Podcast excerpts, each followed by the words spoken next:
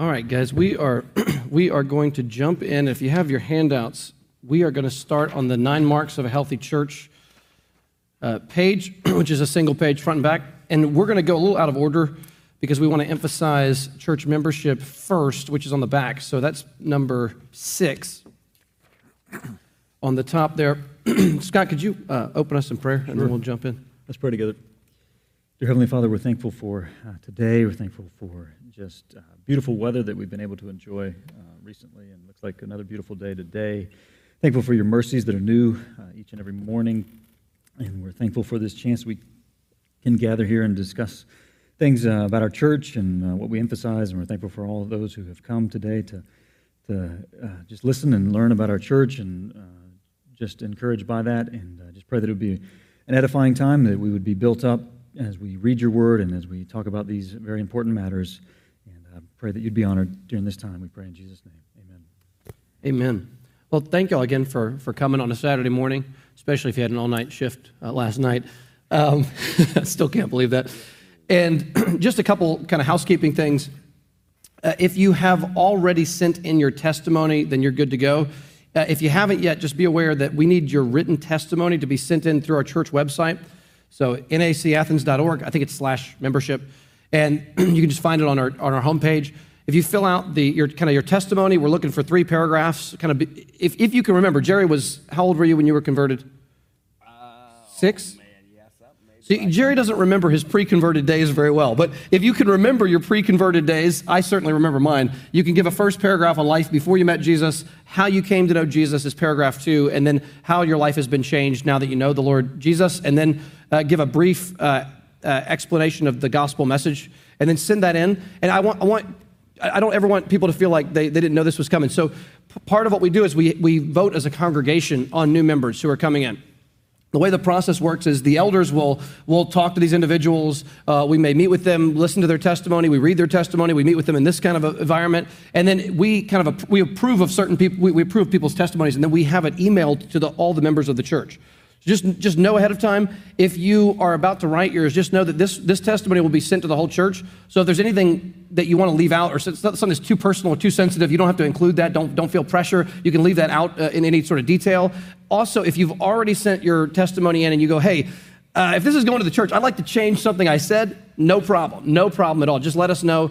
Uh, we need those in uh, certainly by the end of this month. So we would send those out early October. Uh, our members get to read over those testimonies and then they will vote. Uh, I think it's the third Sunday of October. We'll have a members meeting and vote on that. And then the fourth Sunday of October, which I don't have my, my calendar, I think it's October 22nd, maybe. Uh, fourth Sunday of October. Does that sound right? I may be off on that. Yeah, I can look it up real quick. That, we'll, we'll have new members join on that Sunday. Yes. If you haven't, most of you, that is right, October 22nd. So we're going to have also um, at least one person's getting baptized that Sunday who has not been baptized yet as a, as a believer. If you haven't been baptized as a believer, uh, if you if you were baptized before your genuine conversion, please let us know if you're if you'd like to be baptized again uh, on that Sunday, October 22nd. How it works? Again, most of you have seen this. Maybe you've all seen this, but uh, at the beginning of the service on that Sunday, uh, at the end of announcements, which I always do on Sunday uh, afternoon, not morning, uh, Sunday afternoon, uh, we, we, everyone comes up who's joining, and you make a line in front of the pulpit, and then uh, we go through the five membership questions. about which I, I, can send those to you guys as well, which, which are largely covered in what we're talking about today. So we're going to go ahead and jump in here with number six. And if you have your, your Bible handy, go ahead and open to Hebrews 13. Just going to have that ready. And I, I may put that on the screen as well as we go. But Hebrews 13.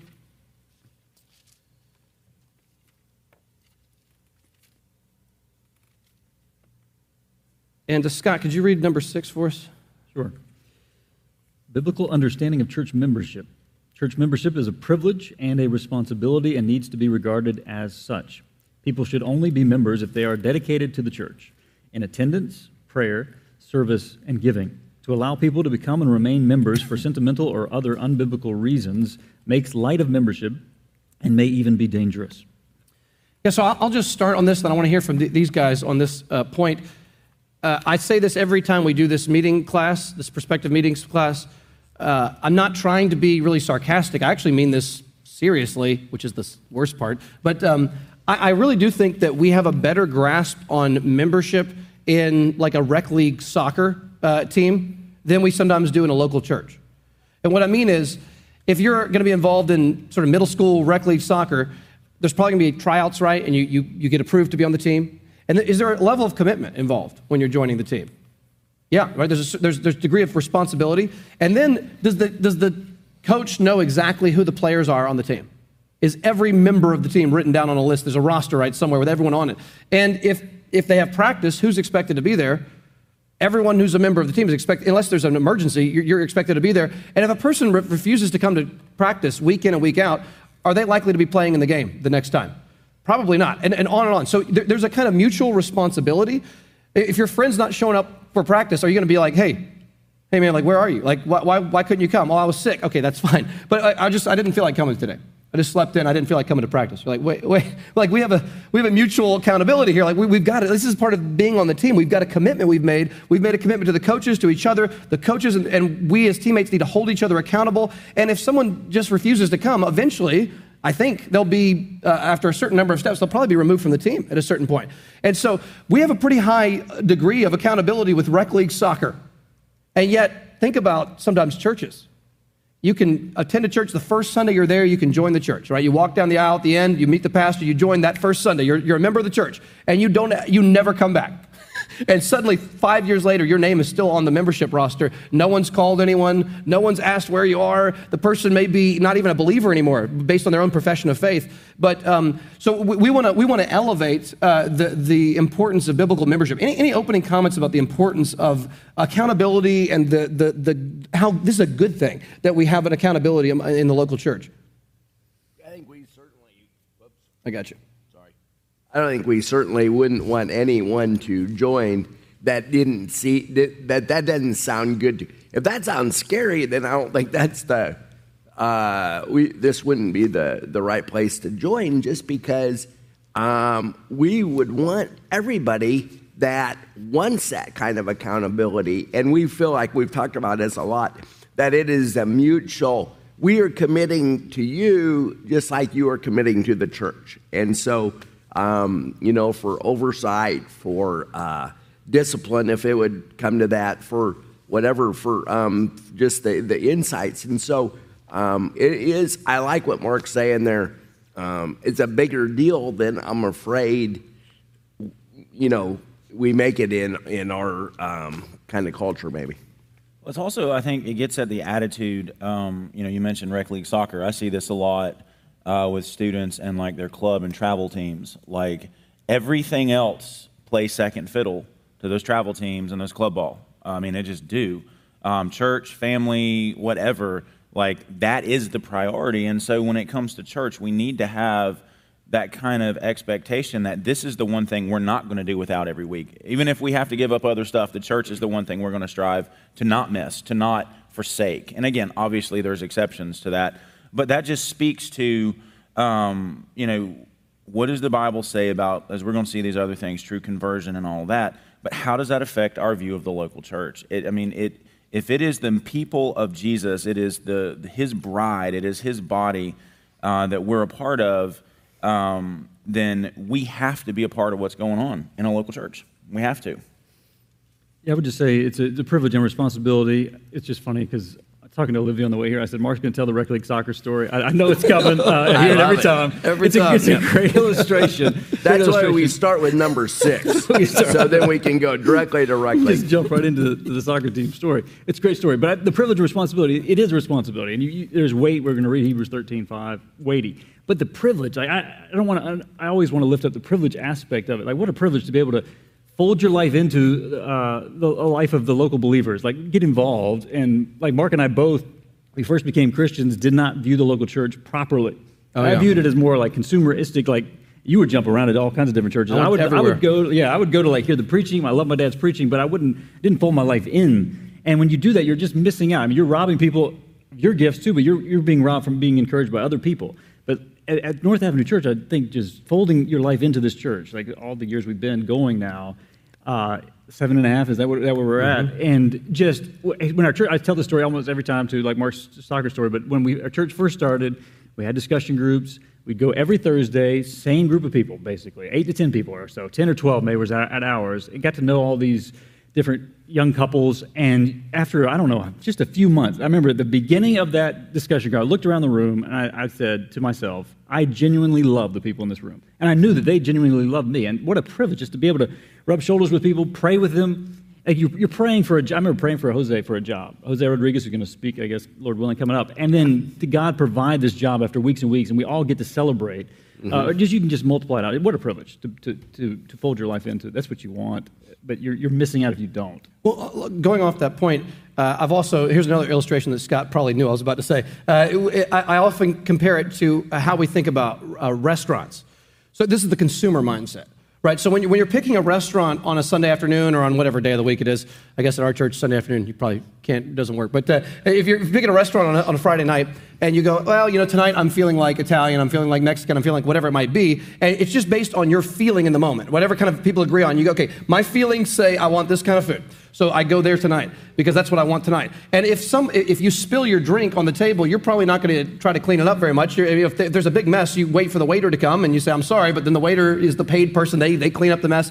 You don't take responsibility, right? You're a consumer. Uh, you're not there to contribute to the to the well-being of the establishment. You're there to benefit from it and to sort of consume the benefits around you. And it's all based on feelings and where I want to go.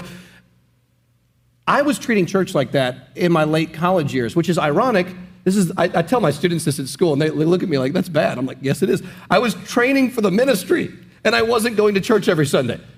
You're like, that's bad.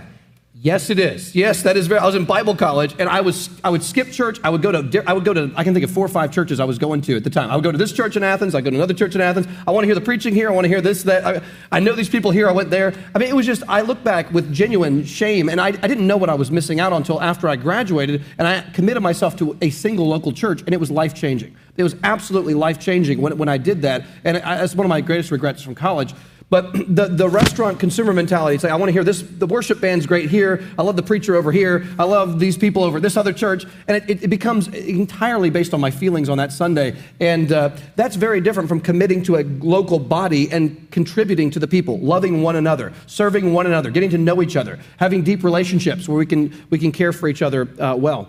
Anything else, Jerry? So Hebrews 13, 17, uh, it's also on your screen, but you can turn to it in your Bible. This is one of those verses where the more you stare at it, the more you see in it. And it says here, so, so people often say there's no verse that commands you to be a member of a church. And I would say, okay, you're right, there is no verse that commands you to be a member of a church. But the, the New Testament everywhere assumes you are a member of a church. Here's a verse Obey your leaders and submit to them, for they are keeping watch over your souls as those who will have to give an account. Let them do this with joy and not with groaning, for that would be of no advantage to you. So, do you see here? Obey your leaders. Now, let me see if I can turn my pin on. The, the obey here cannot refer to every leader at every church, can it? You mm. can't submit to the pastor of some church in Illinois right now. It's just, I mean, you're not committed. You're not, so you have to have specific leaders that you yourself are called to follow the leadership of. So that assumes membership in a local church with local leaders, and it says submit to them. So there, there's a specific group of, of leaders that you're, that you're accountable to, to, to follow, but then also it says they are keeping watch over not everyone's soul in the world. The pastors are keeping watch over your souls, the, the coaches of the, of the specific team members, right? There's a specific group of souls, and this is genuinely a sobering thought for, for us on the stage here that we have to give an account for how mm-hmm. we shepherded the members of our church. That is a sobering, weighty thought.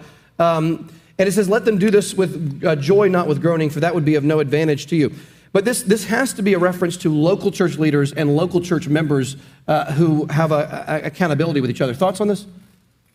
Well, it goes along with uh, Hebrews 10 that we're all familiar with. Um, Hebrews 10 uh, 25 or 24 and 25 when he says, Let us consider how to stir up one another to love and good works, not neglecting to meet together, um, as is the habit of some, but encouraging one another, and all the more as you see the day drawing near. You can't meet together with every church everywhere on a Sunday.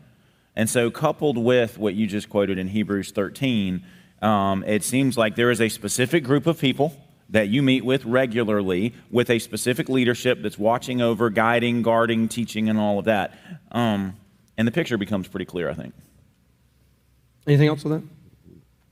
I mean, it's just weighty. It's a weighty thing. I mean, for us in particular, that we, we're going to have to stand before God and give an account for the specific members of our church. So it's just like that's who we are responsible to before God. It's very, very weighty. But uh, I just think I think of my our dad. We've told the story before too. Our dad was a faithful minister pretty much our whole ch- childhood, and the church that he was at at the beginning, they had a massive roll of members, like huge, but they were not even coming at all. Like it was hundreds, hundreds and hundreds of people, and only a few hundred came. And so what my dad did was he systematically was going through and just removing people that were no longer even around to getting rid of them because my dad is taking this passage very, very seriously. He's going to have to stand before God for all the members. So the church got on, they got in the some kind of article, the most the biggest loss of membership like in a single year my dad had at their church and people lost like three or four hundred members in one year. members. but again it's because he's thinking i am specifically accountable for all these members so he wants to be very certain of who is actually members of, of our church. Yeah, when, when, you make a phone call and the person died 20 years ago and they're a member you know at the church you're like wait that or no one's heard of this person for the last 30 years at this church. You're like uh, they've been a member for the last 30 years. No one knows who they are anymore. So my dad said okay i cannot be i'm responsible for whoever's name is on the list and if i've never if i have no idea who these 300 people are it's not going to work that way so they had to work through systematically and try to find where they were and get rid of a lot of people uh, because they weren't, they weren't around anymore. So, number seven on your list here biblical church discipline. Uh, it, this has got to be one of the more foreign ideas to, to a lot of people today in our culture. Uh, Greg, can you read number seven? Yeah. Number seven biblical church discipline.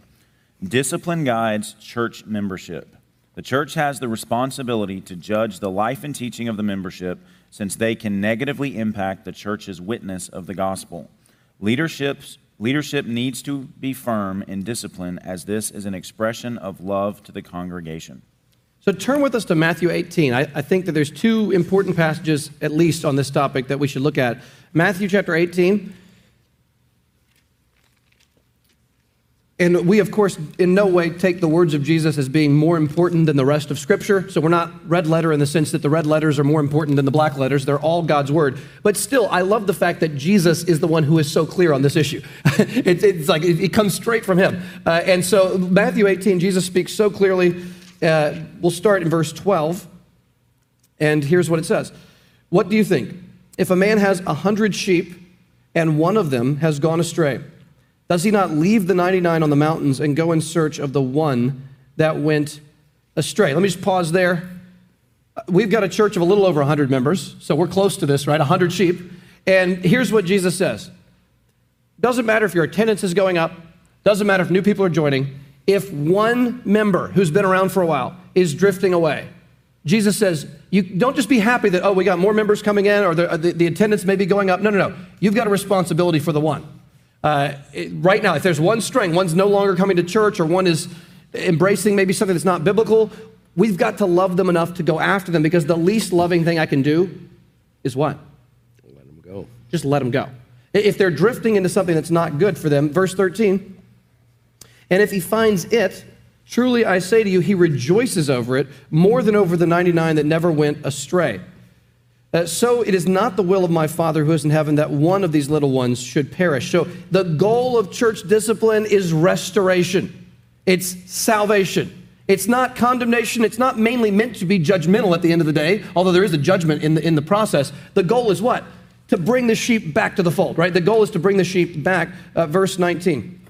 No, I'm sorry, verse 15. If your brother sins against you, and here's the three step process Go and tell him his fault between you and him alone. If he listens, you have gained your brother.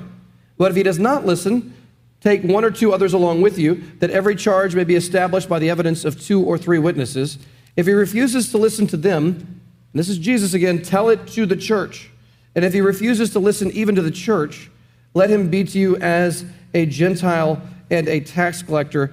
Um, Jerry, why is there a three step process like this? What, what is Jesus getting at here? Yeah, his thing is so important. And, you know, certainly as we pray for someone who may fall into this, you, it, it's a, we want it to be a long process, right? You'd want the Holy Spirit to, to work on them. And, and like you said, we're looking for confession and repentance.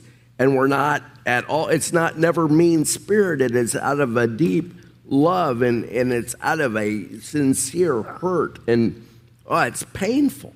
It's painful when uh, a church has to do that, but it's just, it's just so important that, um, that we do in order to keep purity in the church you've talked, Mark. I'd love to hear like who all wins when you do church discipline because a lot of people lose when you don't. Yeah, and I think we'll see this just as clearly in 1 Corinthians 5 in a second. So there's you're loving, it's an act of love, church discipline. Most people think of it as judgmental or it's whatever, but it's, it's an act of love for a lot of different people, like everybody involved. Number one, is it an act of love toward the one sheep that is straying towards destruction? Mm. Yes, because it's, a, it's like a last ditch effort to win that person back to Christ. So it's actually the most loving thing you can do to someone who's caught up in serious sin. Number two, it's most loving for the other members of the church. Why would that be? Because if, if, divor- if unbiblical divorce happens and no one does, says anything, if boyfriends and girlfriends are sleeping together and no one says anything, if someone's getting drunk every weekend at parties and everyone knows about it and no one says anything, what does that tell the other members of the church? Not a big deal, right? It's just like if, with my kids. If, if Mike is misbehaving and I, we don't discipline him, what does Molly think? I can, I can go off the rails too. I can do the same thing Mike is doing. It doesn't matter. So the, the discipline toward the one is a warning to all the others. Uh, 1 Timothy 5 says, If an elder's in sin, rebuke him in front of all, that the rest may stand in fear. Like, it- it's, it's a loving act that shows the seriousness of sin to all, everyone else. Number three, it's loving to the watching world.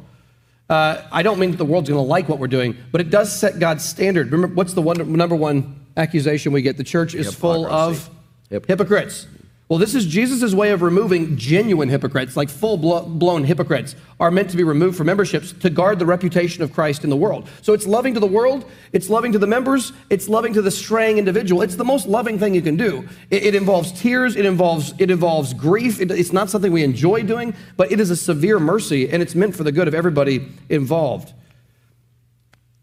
Well, it's, it starts with just the relationships that we have. I mean, we, we know this kind of instinctively, I think, in North Ave at least, but like, you know, the, the whole process of church discipline, you know, of confronting someone who's in their sin, that starts just in our, our everyday relationships with folks in this church. Mm-hmm. And, you know, more often than not, that's it's not going to go any further than that. Like that that first step, someone has done something, there's a fault, there's some sin. You just say, hey, look, you know, I saw this, you said this, you did this you know that, that wasn't godly. Like you need to you know you need to consider that. And it's oh yeah you know by god's grace i repent. And that's it. And then that's as far as it goes. Mm-hmm. But it's you know the the full process comes along when that one-on-one like you can't get anywhere with it. And you're like look i've done everything i can to try to help this brother or sister you know see this activity or this this attitude as just sinful and and and bad for them bad for the church they won't respond to me. Maybe you know let's get a few more and, and you know try as a, as a team to try to lovingly convince them.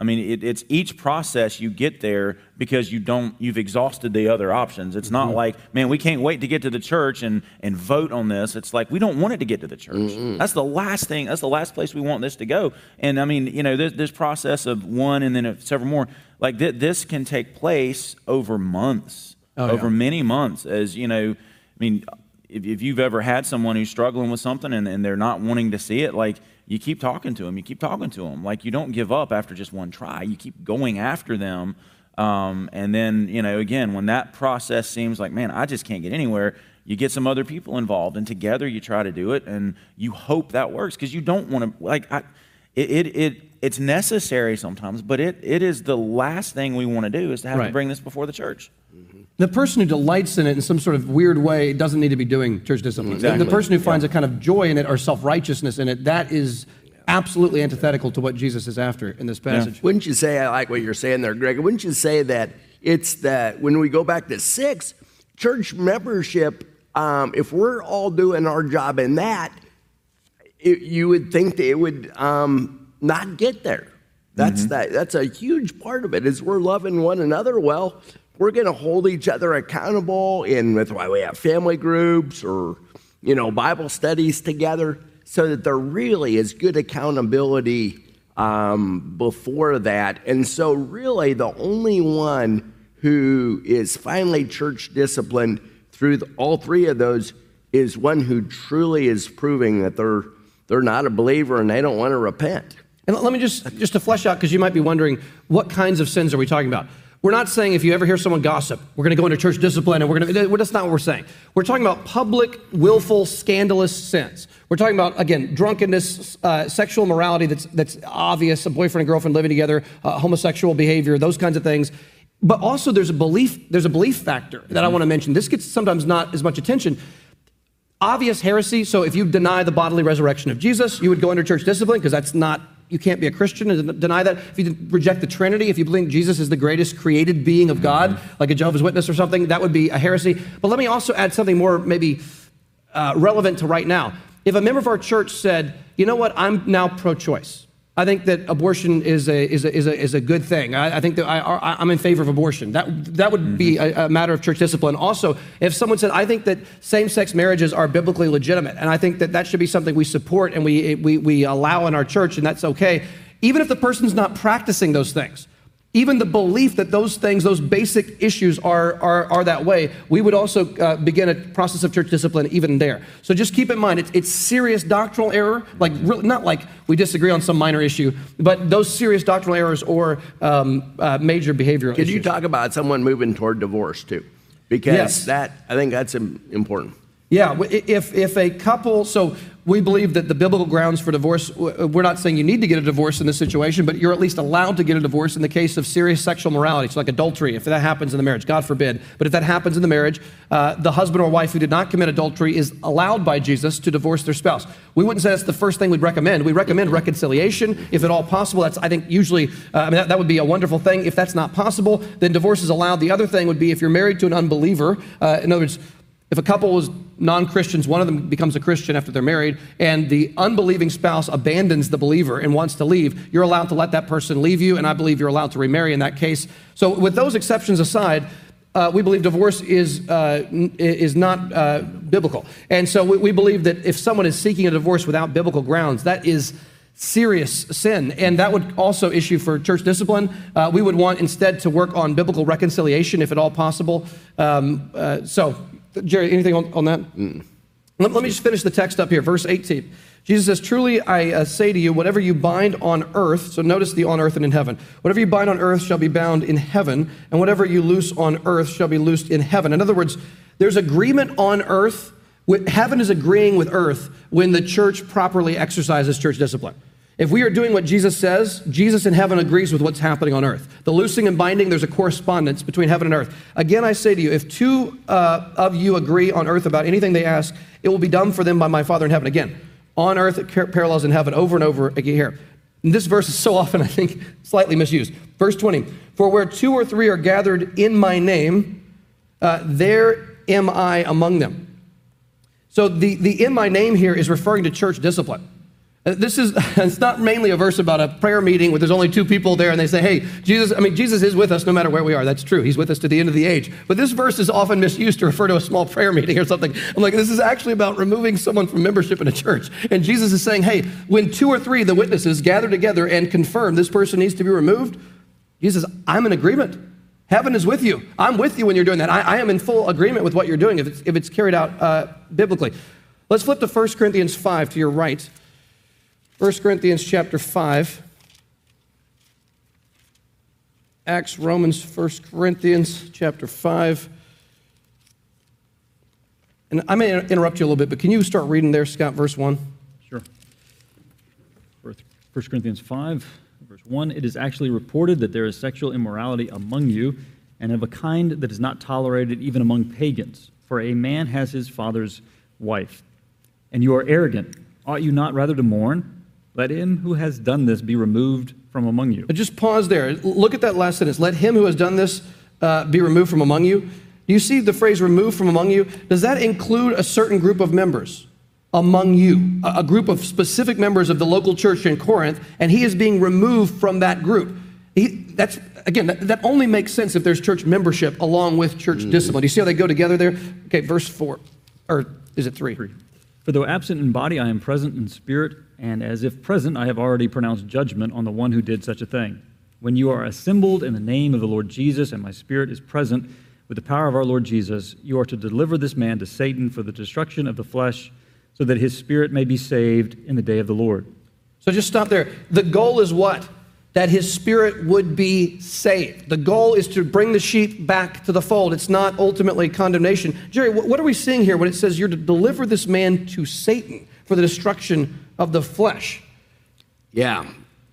You know, again, our our goal is repentance, and uh, certainly sin is 100% of the time destructive. And so, once someone is uh, committed to continue that sin without repentance, God's um, you know wrath really or His judgment is on them, and then they, what Lord willing, we would sure hope and pray that they're convicted and then they're saved in the day of the Lord. That's that's the goal. So once again, that's the goal of all church discipline. Yes, verse six, uh, Scott. Your boasting is not good. Do you not know that a little leaven leavens the whole lump? Cleanse out the old leaven that you may be a new lump, as you really are unleavened. For Christ, our Passover lamb, has been sacrificed. Let us therefore celebrate the festival, not with the old leaven, the leaven of malice and evil, but with the unleavened bread of sincerity and truth. So, verse 6, do you see that phrase underlined on the screen? A little leaven leavens the whole lump. You see how it's loving to the church body mm-hmm. that this person be dealt with a certain way? Because if they're not dealt with, what's going to happen to the leaven of their sin? It's going to infect the whole lump, it's going to spread through the whole church. And I mean, I think we could all probably tell stories of, of, of, sad stories of how this can happen in a church. But this is, again, a loving act for the whole, uh, the whole local church. Verse 9. I wrote to you in my letter not to associate with sexually immoral people, not at all meaning the sexually immoral of this world, or the greedy and swindlers, or idolaters, since then you would need to go out of the world. But now I am writing to you not to associate with anyone who bears the name of brother, if he is guilty of sexual immorality or greed, or is an idolater, reviler, drunkard, or swindler, not even to eat with such a one. For what have I to do with judging outsiders? Is it not those inside the church whom you are to judge?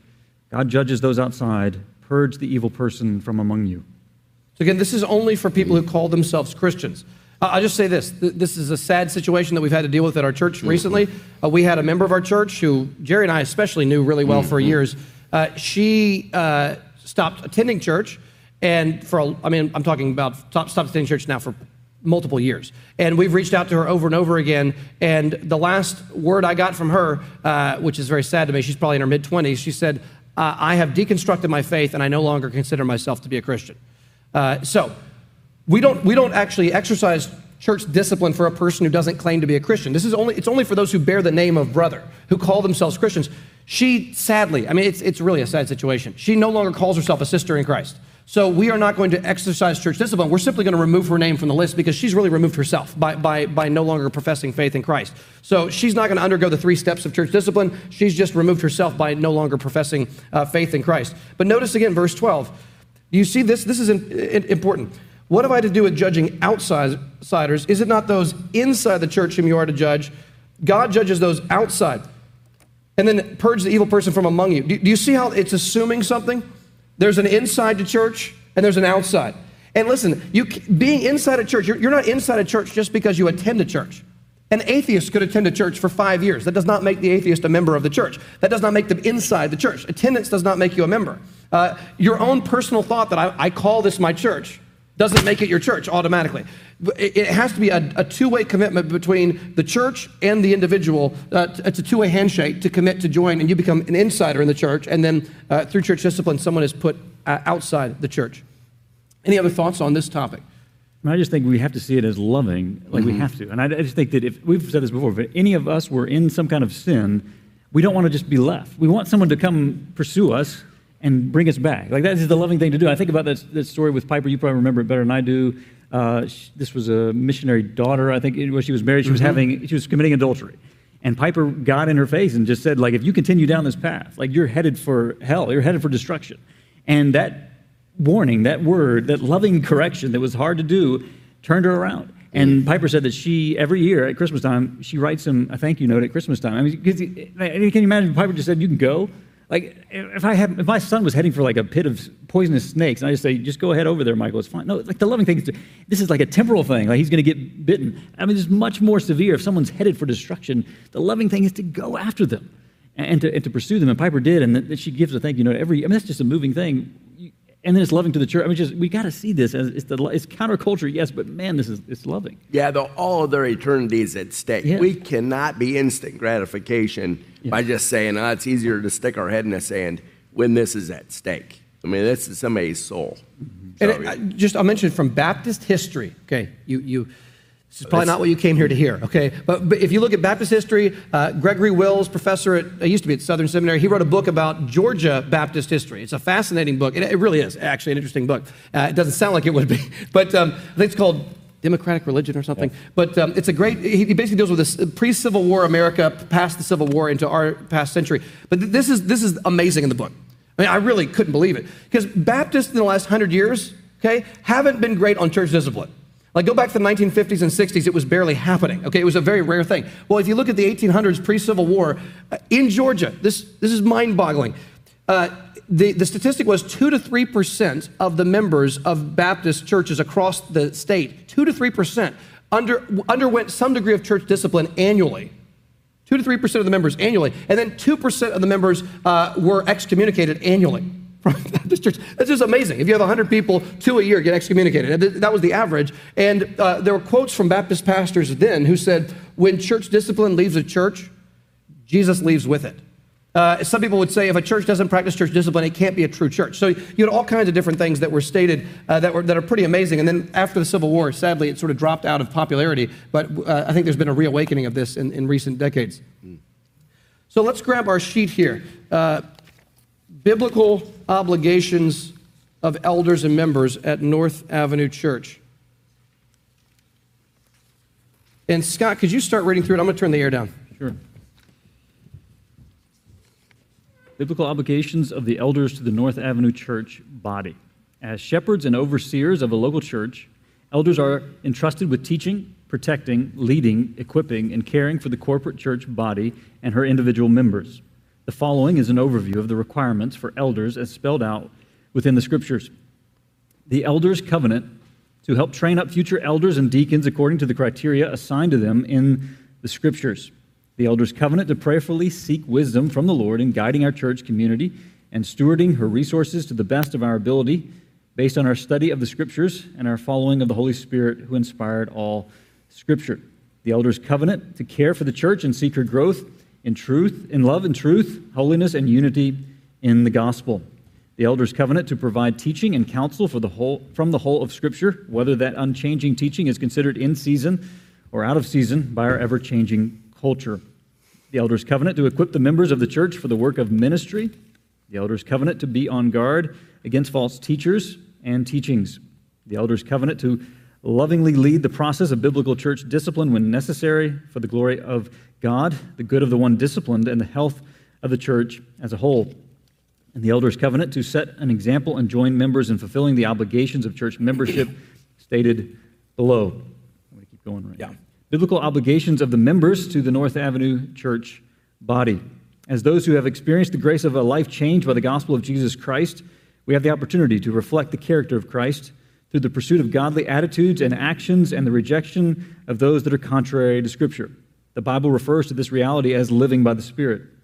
The requirements of this membership covenant are in no way intended as an addition to the biblical obligations of a believer. Rather, this document functions primarily as an accessible yet non exhaustive explanation of what the Scriptures teach about the obedience that saving faith produces. I covenant to submit to the authority of the Scriptures as the final and decisive word on all issues of life and doctrine of behavior and belief. I covenant to pursue the Lord Jesus Christ through a regular practice of the spiritual disciplines, including Bible reading, prayer, and loving fellowship with the other members of our local church. I covenant to follow the command and example of Jesus by participating in the ordinances prescribed to his church, by being baptized after my conversion as a public display of the truth of my union with Christ in his death and resurrection, by regularly remembering and celebrating the person and work of Christ through communion. I covenant to regularly participate in the life of North Avenue Church by attending weekly services, engaging in gospel centered community, and serving the other members of this church. As Hebrews 10 says, we commit to consider how to stir up one another to love and good works, not neglecting to meet together, as is the habit of some. I covenant to wisely steward the resources God has given me, including time, talents, spiritual gifts, and finances. This includes giving that is sacrificial, cheerful, and voluntary. I covenant to strive by the Holy Spirit's grace and power to walk in holiness in all areas of life as an act of worship to Jesus Christ. I make it my aim to put my ungodly attitudes and actions to death by the Spirit's strength. Below are a few examples of actions addressed in the Scriptures I will practice complete chastity unless married, and if married, complete fidelity within heterosexual and monogamous marriage. This means, among other things, that regardless of my marital status, I will pursue purity and fight against lust and all sexual temptation toward immoral practices such as adultery, premarital sex, homosexual behavior, pornography, and sexually perverted speech. If married, I will seek to preserve the gift of marriage and agree to walk through steps of marriage reconciliation at North Avenue Church, including meeting with the elders before pursuing divorce from my spouse. I will refrain from illegal drug use and drunkenness. I will fight my temptation to gossip, slander, and cause disunity in the church. I will forgive from my heart offenses committed against me by others because I have been forgiven of so much more by Jesus. And I guess I covenant to use my freedom in Christ to best serve and love others while resisting the temptation to abuse my liberty by presenting stumbling blocks to another. For you were called to freedom, brothers, only do not use your freedom as an opportunity for the flesh, but through love serve one another. Galatians 5:13. I covenant to submit to the discipline of God through his Holy Spirit by following the biblical procedures for church discipline where sin is evident in another, the hope of such discipline being repentance and restoration, receiving righteous and loving discipline when approached biblically by fellow believers. I covenant to do the following when I sin confess, confess my sin to God and to fellow believers, repent and seek help to put my sin to death. I covenant to submit to the elders and other appointed leaders of the church and diligently strive for unity and peace within the church. And I covenant to do the following should I leave the church for righteous reasons to notify the elders, to seek another church with which I can carry out my biblical responsibilities as a believer. Now, let, me just note that last part Scott just read there. Let me read it one more time. So I, I, covenant to do the following should I leave the church for righteous reasons. So, two things to notify the elders, and number two, to seek another church with, with which I can carry out my biblical responsibilities as a believer. I know this, is, this should be pretty simple or obvious, but um, we do, someone cannot leave our church to simply stop going to a church. Okay, that's, that's not an option. That will actually, this, this may sound strange, but we will actually uh, not simply allow someone to remove their name from membership and just stop going to church. Uh, we would actually, that would actually call for church discipline, because uh, that would be actively pursuing a sinful desire. So here's one thing. Uh, just, just I think it's, it's easy to overlook this point.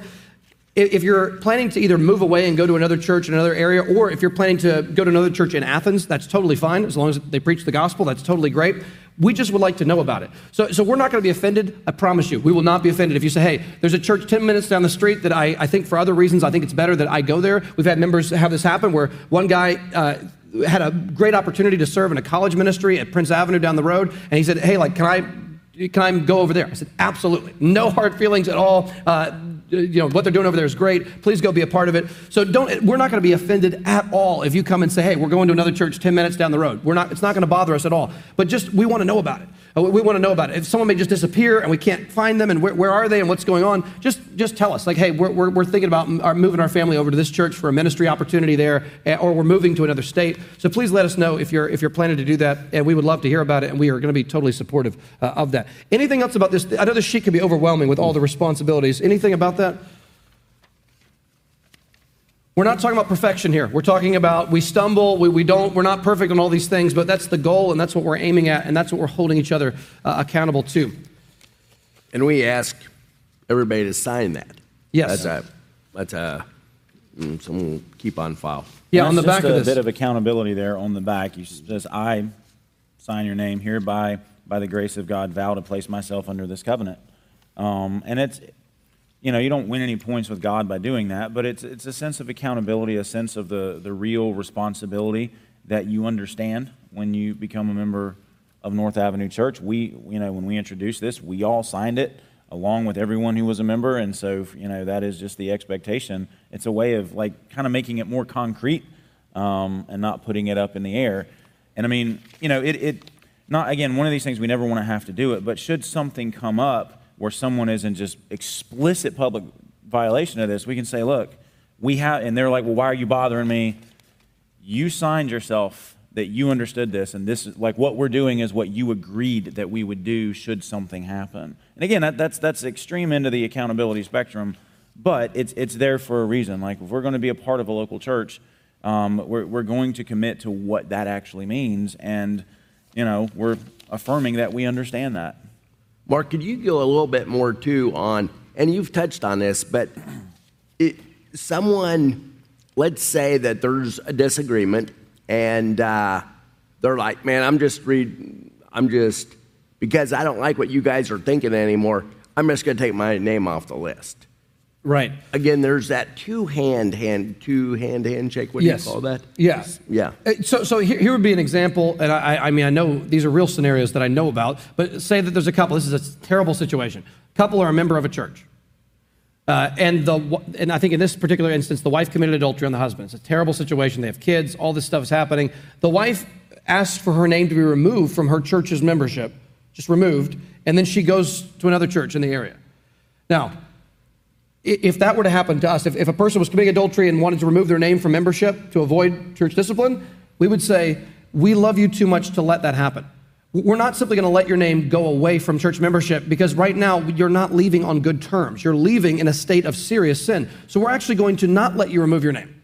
Uh, we're we're going to hold on to your name and we're going to do the very steps Jesus commands us to do, which is to go after the sheep. The sheep can't just say, hey, take my name off. It's almost like quit before you get fired. Just let me take my name off the membership. I'm just going to kind of go off and do my own thing. It's like, well, that may be the, it, it may make some sense in American culture, but biblically that is not okay. We can't do that. And in which case, if that were the case, everyone would do that. If they were ever in sin, they would just say, quietly remove my name and I'll just disappear. But we, we can't, in in conviction, we can't do that. Uh, we, a person must leave on, on good terms, not in a state of unrepentant sin. Is that what you're getting at, Jerry? That's exactly what I'm getting at. So let's go back. We got about uh, 15 minutes before we take a break. Uh, go back to the, the nine marks page, and we're going to start uh, ticking through the nine marks of a healthy church. This is from Mark Dever uh, in his book on this on the same subject. Uh, we'll, we'll start with number one. And uh, Greg, could you read the first one Yeah. for us? Expositional preaching or expository preaching. Uh, expositional preaching, otherwise known as expository, is the investigation of a particular passage of Scripture whereby the pastor carefully explains the meaning of a passage and then applies it to the members of the congregation. The point of a sermon, then, takes the point of a particular passage.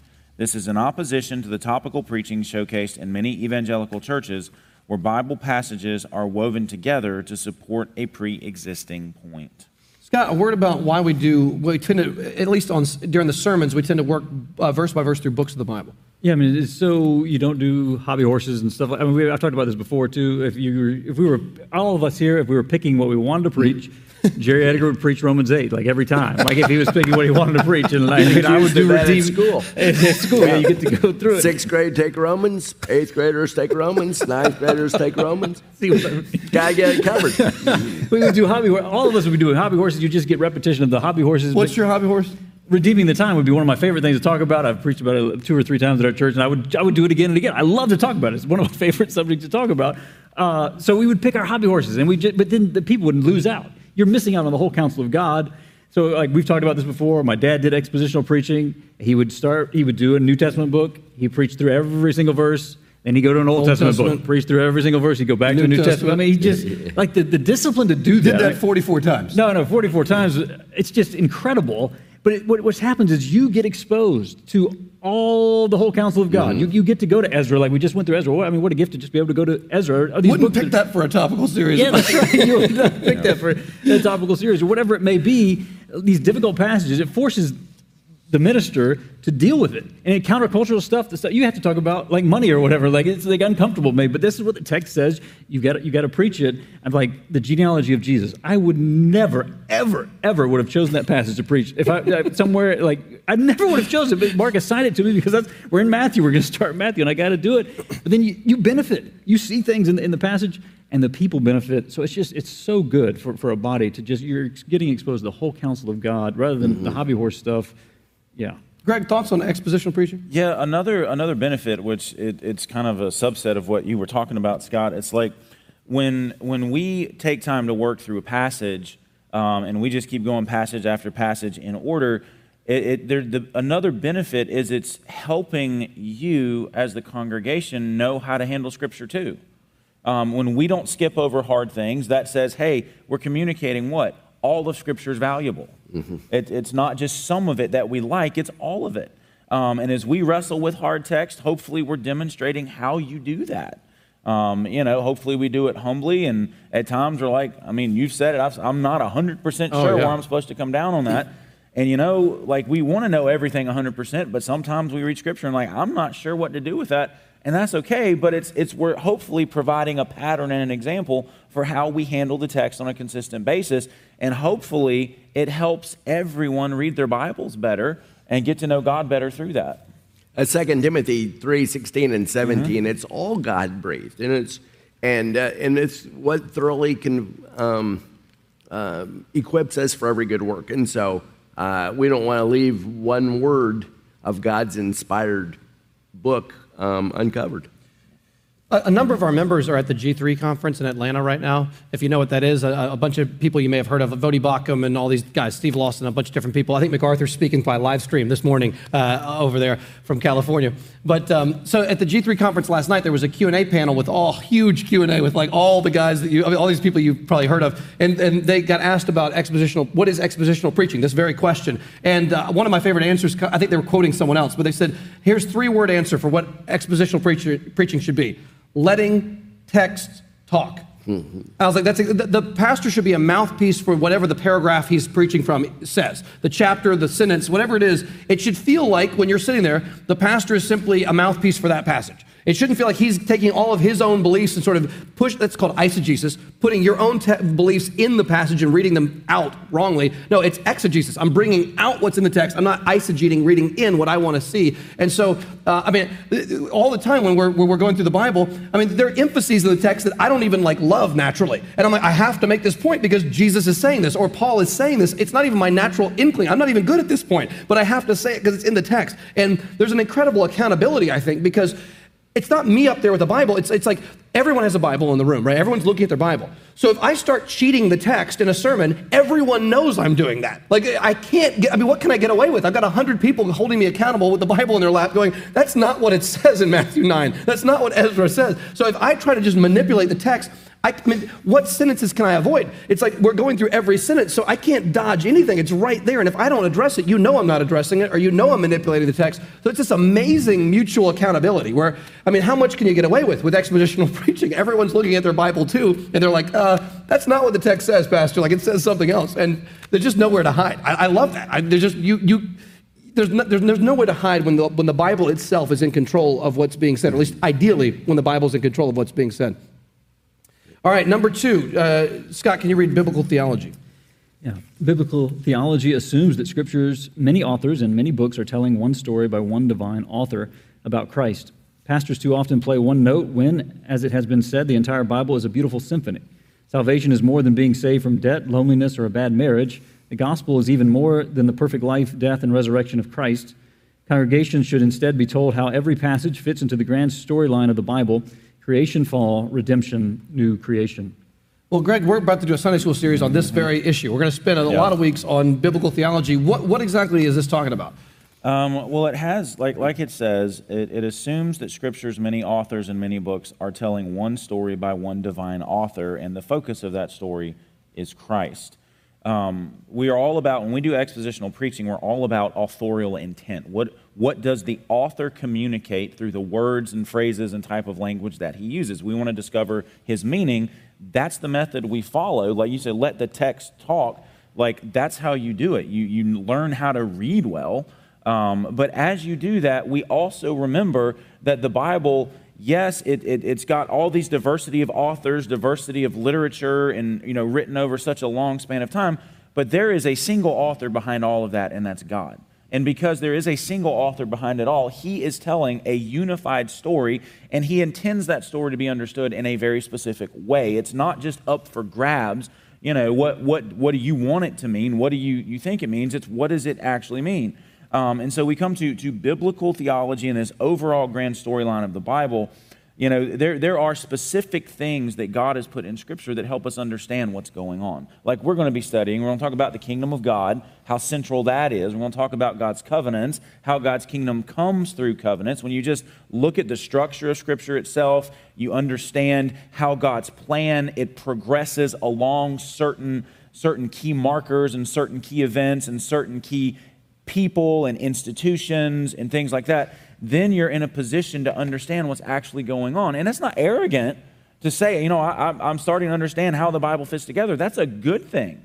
I mean, that's a really good thing because no matter where you go, then, I mean, if you understand the, the big story of the Bible, then you're you're much better positioned. Say, for instance, if you're reading through Scripture and you get you know stuck in Leviticus, which if you've ever just started in Genesis, you know you're great with Genesis, first half of Exodus, and then you get all those instructions for the tabernacle, and you get into Leviticus and Numbers, and you're just like, what is going on here?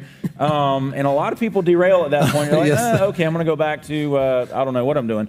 Um, if you know what's going on in the big picture, then you know exactly where those things are fitting in that picture and why they're there. That doesn't mean, you know, reading through Leviticus is necessarily going to be easy. It's going to have its own challenges. Yeah, it's going to have challenges, but you know where that particular puzzle piece fits. Yeah. I mean, if you think of, I mean, anybody in here like the puzzle? Few, I see a few nodded heads. Like my, my wife, my daughter, and my mother in law.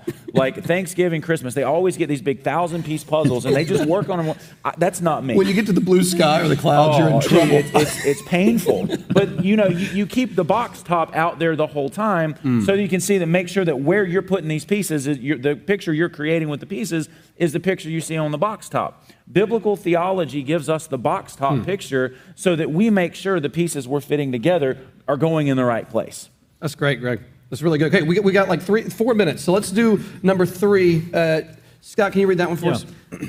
Biblical understanding of the gospel. There needs to be a proper understanding and necessary emphasis on the full gospel.